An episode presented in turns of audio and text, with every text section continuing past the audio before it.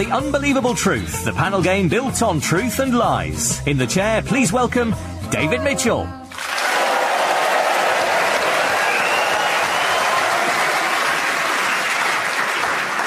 Hello and welcome to The Unbelievable Truth. You join us for the first programme in a new series which has already been described by critics as Show 1.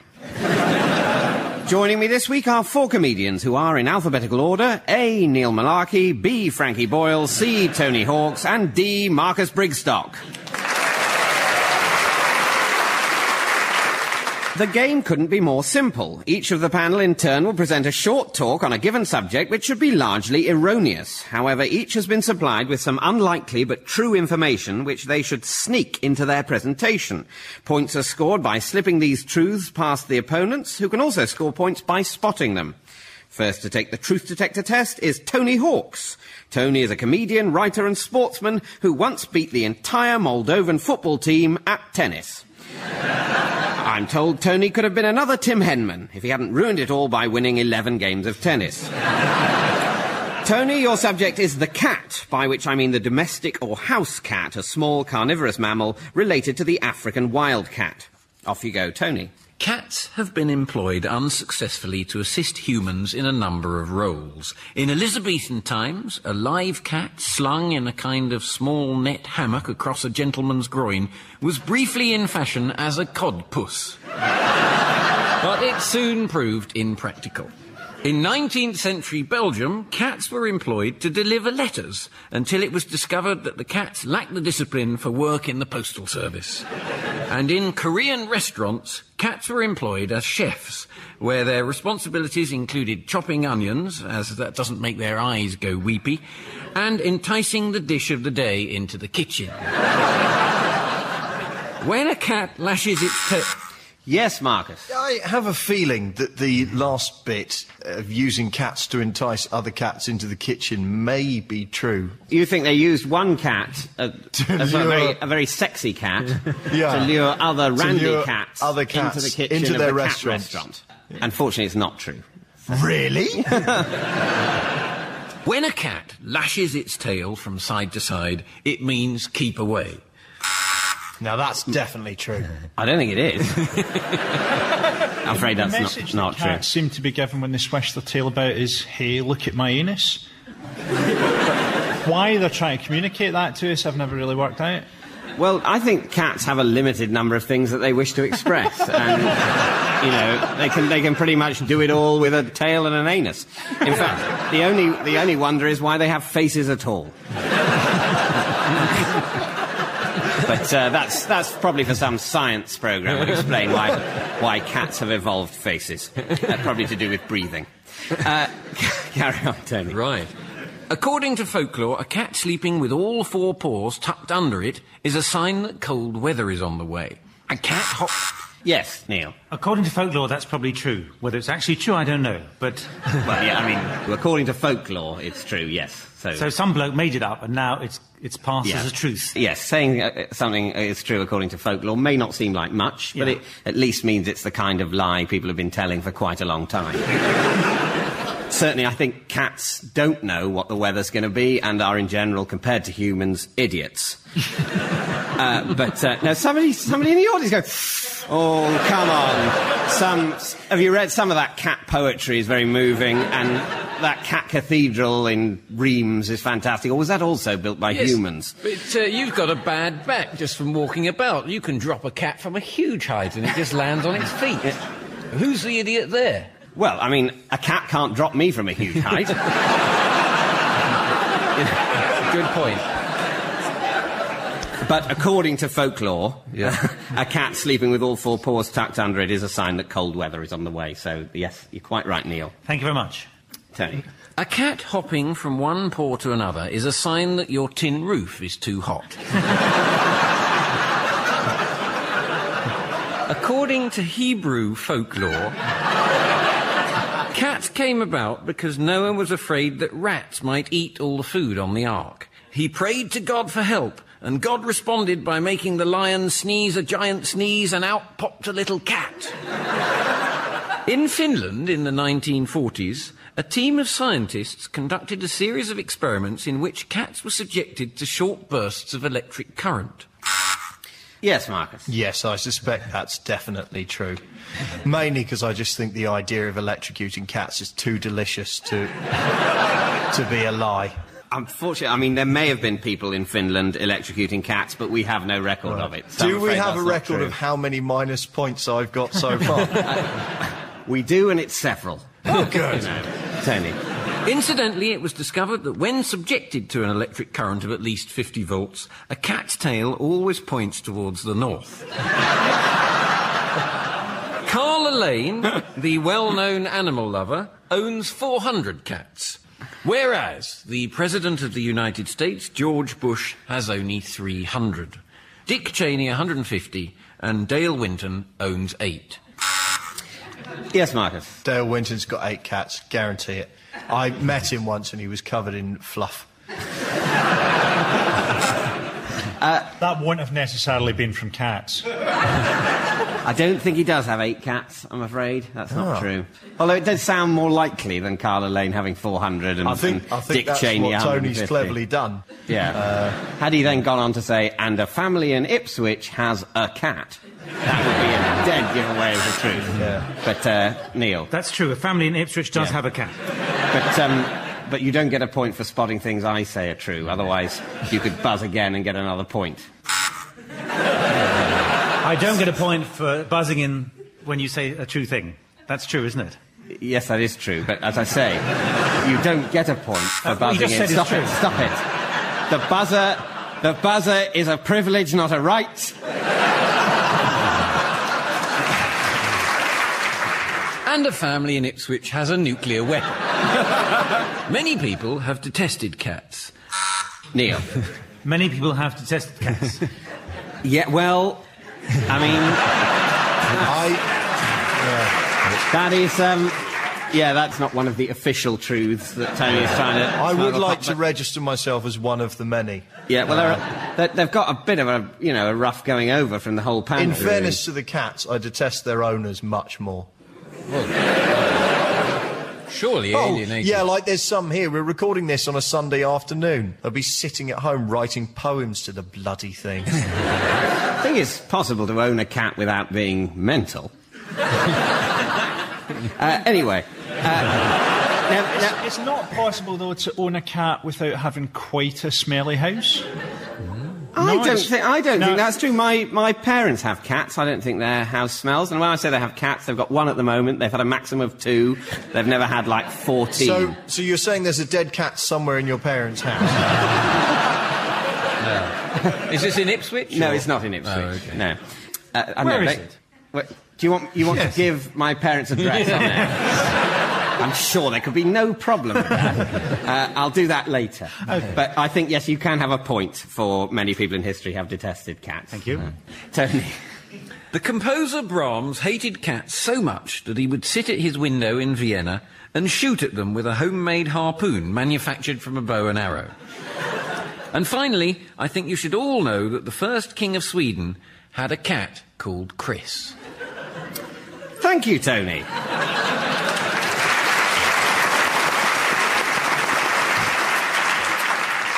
So, Tony, at the end of that round, you've managed to smuggle four truths past the rest of the panel, which is fantastic. Um, and they are that in 19th century Belgium, cats were employed to deliver letters until it was discovered that the cats lacked the discipline for work in the postal service. I'm not quite clear why they felt the need to check that cats lack that discipline. How crazy are the Belgians? That wouldn't have happened in Alice in Wonderland. I suppose Belgium's quite a small country. They, they might say it's an improvement on just putting all the letters on a table in the middle of the country and people going and collecting their own. Um, the second truth smuggled past was that according to Hebrew folklore, obviously this means it's not really true, cats came about because Noah was afraid that rats might eat all the food on the ark and prayed for God to help and God made a lion sneeze a cat. The third truth is that when subjected to an electric current of at least 50 volts, a cat's tail always points toward the north. See, um, I think that's dangerous information to give out because People are going to try that at home, aren't Well, they? I think what we have to ask is that people only do that if they are genuinely lost.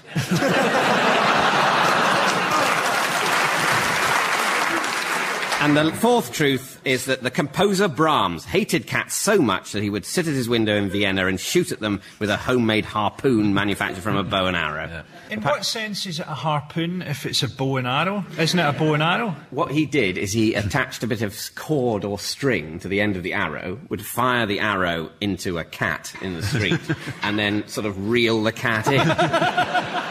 um, what, what he then did with the wounded cat on a string, history doesn't relate. Presumably, he put 19 or 20 inside a grand piano and let them get on with it. that means, Tony, at the end of that round, you've scored four points.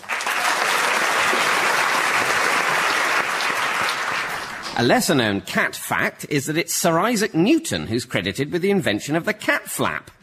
He got the idea after a cat fell out of a tree and then bounced through a small hole in his back door. Okay, we now turn to Frankie Boyle. Frankie is a comedian who found fame when he won the Daily Telegraph Comedy Award, an accolade that ranks second only to the Exchange and Mart Literature Prize. Your subject, Frankie, is Michael Jackson, an American musician, entertainer, and pop icon whose successful music career and controversial personal life have been a part of pop culture for the last quarter century. Fingers on buzzers, everyone else. Off you go, Frankie. Michael Jackson was born on the 29th of August 1958, the same day as Lenny Henry. Jackson's trademark. Yes, Tony. I think that's true. Yeah, it is true. yeah. Frankie? Jackson's trademark one white glove is a tribute to his favourite snooker referee, Jan Verhaas. Michael Jackson is a former Jehovah's Witness. Jackson. Yes, Neil. I think that's true. Yeah, that's true as well. I don't know. I, I don't know whether they turned out to be too mental even for him, or, or whether he was too mental even for them. Prince is a Jehovah's Witness now of the door knocking variety. Really? Assuming he can reach the door. But, uh, Where, where do you have to live to make it likely that Prince is going to pop round and hassle Near you? your parents. where is it they live again? Where is it I'm they not live? go- I'll narrow it down by saying that my parents don't live particularly near Prince. Frankie. Michael Jackson can bench press the equivalent of a 14 year old gymnast. the original name for Michael Jackson's song, Billie Jean, was Not My Lover, since Quincy Jones feared people were going to mix up Billie Jean with the tennis player Billie Jean King. Tony. I think that Quincy Jones was crazy enough to have actually uh, thought that. Yes, he was. he did. he, yeah, he, he did think all of that. And, and the explanation for Billie Jean King not being Michael Jackson's lover is presumably that she's a lesbian. Yeah.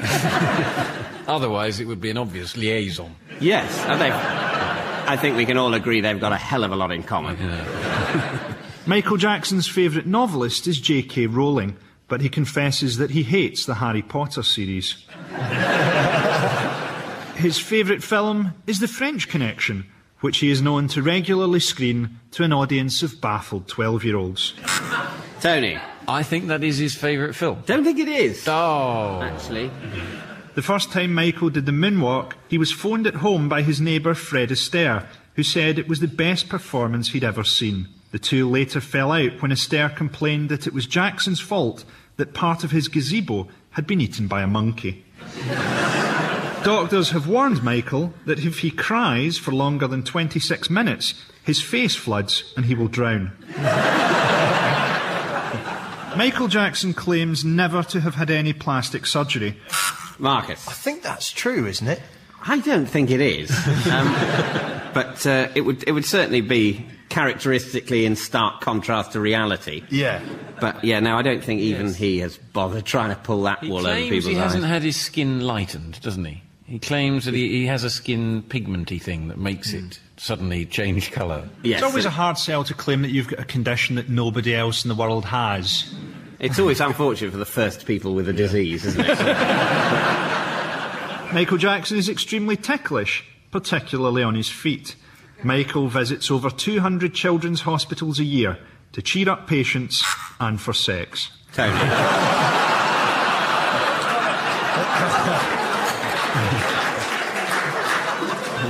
Tony. I think I buzzed at the right moment, well, I was going to say he does visit more than 200 uh, children's hospitals a year, or uh, roughly 200. That's not true as far as we know. No. Um, I'm afraid. But uh, thank you, Frankie. Frankie, um, the end of that, you've managed to smuggle two truths past the rest of the panel. And they are that uh, the first time Michael did the moonwalk, he was phoned at home by his neighbour, Fred Astaire, who said it was the best performance he'd ever seen. That was nice, although we've, I think, only got Michael Jackson's word for that. And the other one is that Michael Jackson is extremely ticklish, particularly on his feet. And that's sort of a gross thing to know. Which means uh, you've scored two points. In 2002, rumours spread that Jackson's third child was not his biological offspring. However, in photographs, it was clear the baby had his father's nose, which must have fallen into his buggy when the child was being strapped in. When police raided Jackson's Neverland Ranch in 2004, it was reported they found Class A drugs in the kitchen, Class B drugs in the bathroom, and Class 4C in the bedroom. when Michael Jackson's song Dirty Diana was scheduled for a live performance at Wembley Arena, Michael felt the song might be taken as a tasteless insult to the memory of Princess Diana, so he removed it and instead sang Crash Bang Wallop What a Picture. Right, it's now the turn of Neil Mullarkey. Your subject, Neil, is beards, the facial hair that grows on the lower part of a man's face. Fingers on buzzers, the rest of you. Off you go, Neil.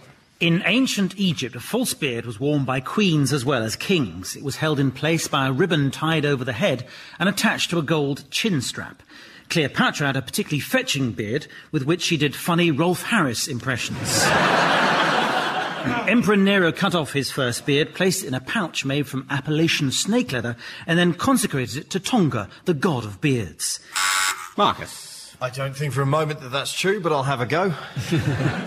Did he? No. No. Thanks for having a go.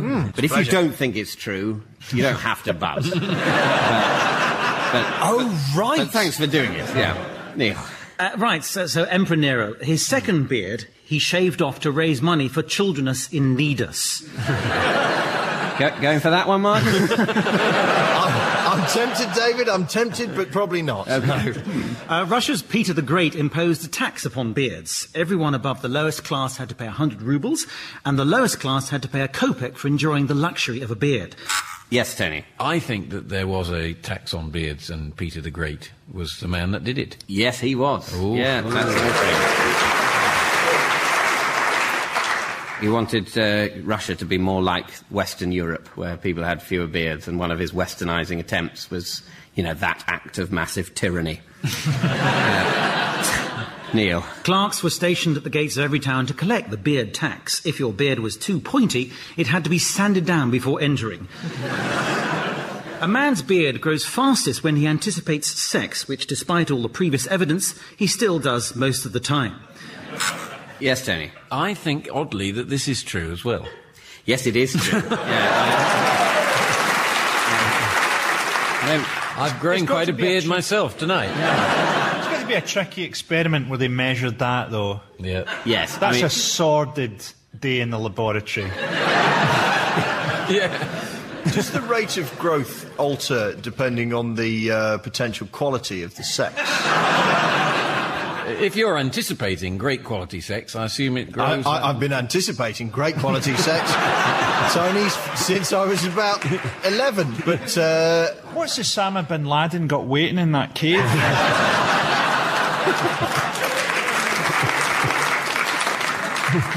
Neil. During Queen Mary's reign, the beard was often used as a place to keep matches, snuff boxes, and playing cards. A fear of beards is called pogonophobia. Marcus. uh, that's absolutely, definitely 100% true. And don't tell me it isn't. Uh, It is 100% Get in! true, yeah. Neil. Tong shui is like feng shui or feng shui. Uh, tong shui is based on the alignment of hair, including facial hair. Apparently, a beard may bring danger, especially from soup and nesting sparrows. Sideburns are considered good luck since they prevent your good ideas from leaving your head. The only member of the band ZZ Top without a beard is called Frank Beard. That's a long Marcus. buzz because I know it to be true. Frank Beard is a member of ZZ Top who doesn't have a beard. Yes, that's true, yep.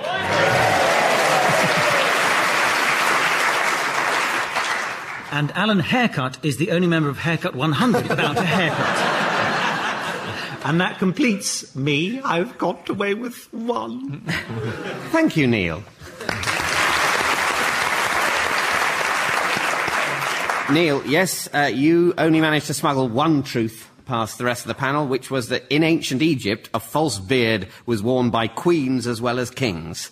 It was held in place by a ribbon tied over the head and attached to a gold chin strap. and apparently it was also made of metal. Anyway, so at the end of that round, Neil, you scored one point. Queen Elizabeth II wouldn't let Philip, Charles, or Andrew keep their beards, which they all thought most unfair, as she always let the Queen Mother keep her moustache.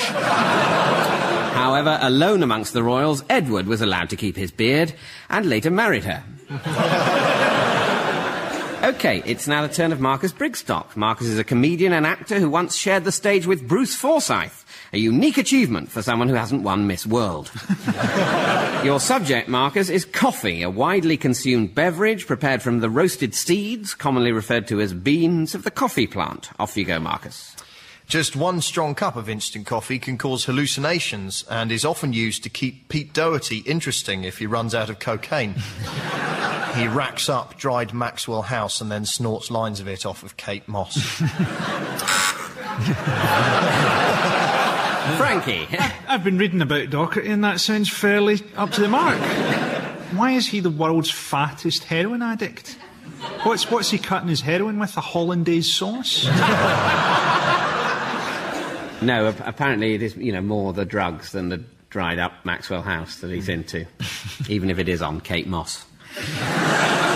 We've all heard of Christian coffee mornings, but did you know that coffee itself is a Christian beverage and the drink was in fact baptized by Pope Clement VIII? Tony. I think this is true as well. Yes, that is true. yes. Um, yeah, that's apparently the only way he had of saying something was good. Couldn't just say it's perfectly tasty, get a grip. He had to baptize it. I was going to say, it'd be a pretty valuable cup of coffee if the water in it was from the papal font. I don't think it's even an order you can make in Starbucks, is it? Can I have it made out of holy water, please? A papal latte grande. I think they do do that. Oh, the man who invented the combination of superheated foamy milk and the various incarnations of frothy coffee that followed killed himself after realizing that he had spawned a monster that would take over the world. He, in fact, placed his own mouth on the steam nozzle and boiled his own lungs. The most expensive cup of coffee in the world does not, in fact, come from the Virgin train service between Manchester and London, but actually comes from a bean that is passed through the digestive tract of a cat. It costs five pounds a cup and is said to have more of an earthy taste than that of a cat's bottom. Frankie. Sounds like the sort of thing that happens in Cornwall. Uh, it's, uh, it- doesn't happen in Cornwall, but it does happen. That is true. The most, most expensive. Most expensive coffee in the world has passed through the digestive tract of the Asian palm civet, or toddy cat, and it sells for around $600 a pound. So the question it begs is how did they find out that that coffee was so. Somebody said, Do you know what I think might be worth a try? Taking the coffee beans out of that dung, cleaning it off a bit, and making a nice cup of espresso. Okay, Cindy Crawford rubs coffee beans on her thighs to keep them all lovely and smooth. Frankie. I'm Hoping that's true. Yeah, that is true. Yeah. Um, it's, You see, my dreams don't always lie to me, David. Bit of a beard coming on your chin. uh, yeah, apparently, it's, she uses a mixture of ground coffee and olive oil, and it's supposed to reduce cellulite and improve the quality of the skin. There you go. If you drink more than 500 cups of coffee in one year, your breath will take on a permanent coffee aroma, which will stay on your mouth for the rest of your life. In some schools, this is qualification enough for you to teach maths to 10 year olds. In 1656, the Grand Vizier of the Ottoman Empire prohibited coffee and closed the coffee houses of Turkey. The penalty for drinking it was to be sewn alive into a leather satchel and thrown into the Bosphorus. Neil. Um, I think it's true that he banned it, the Grand Vizier. Yeah, he did ban it, and the penalty was to be sewn alive into a satchel and thrown into the Bosphorus. So, you know, that's a pretty serious penalty. The cappuccino gets its name from its foam topping, which is believed to resemble the hooded robe of the Roman Catholic Capuchin friars. It is still illegal to sell coffee beans in the Shetlands. Ooh. Tony's buzzer didn't buzz, but it, it did light up. So do you want to buzz Yeah, again? well, the good thing about that means that, that if you want to withdraw your buzz, you're allowed to. Okay. Do you want to withdraw your buzz? I think I might withdraw my buzz. Thank you, Marcus. Marcus, you only managed to smuggle one truth past the panel, and that was by the skin of your teeth. Yes. because of uh, Tony's sort of t- Tony's half buzz. The cappuccino does get its name from its foam topping, which is believed to resemble the hooded robe of the Roman Catholic Capuchin friars, which have a you know a robe that looks like a coffee. Do they, um, do they also have a little bit of chocolate sprinkled on the top of their head? Uh, so at the end of that round, you've scored just one point. Oh. Yes, that was coffee, Colombia's second favourite export. Medical experts recommend that coffee shouldn't be drunk after seven in the evening, as there's a danger it might keep you awake during the archers. Which brings us to the final scores. In joint third place is Frankie and Marcus with no points. In second place with four points, it's Neil Mullarkey. And in first place with a winning seven points, it's this week's winner, Tony Hawks. That's all for this week. I have to thank our guests, Marcus Brigstocke, Tony Hawks, Frankie Boyle, and Neil Mullarkey. They all said they'd be good at this, and they proved to be the best liars in the business. Thank you, and goodbye. The Unbelievable Truth was devised by Jon Naismith and Graeme Garden and featured David Mitchell in the chair. The chairman's script was written by Iain Pattinson and the producer was Jon Naismith. It was a random production for BBC Radio 4.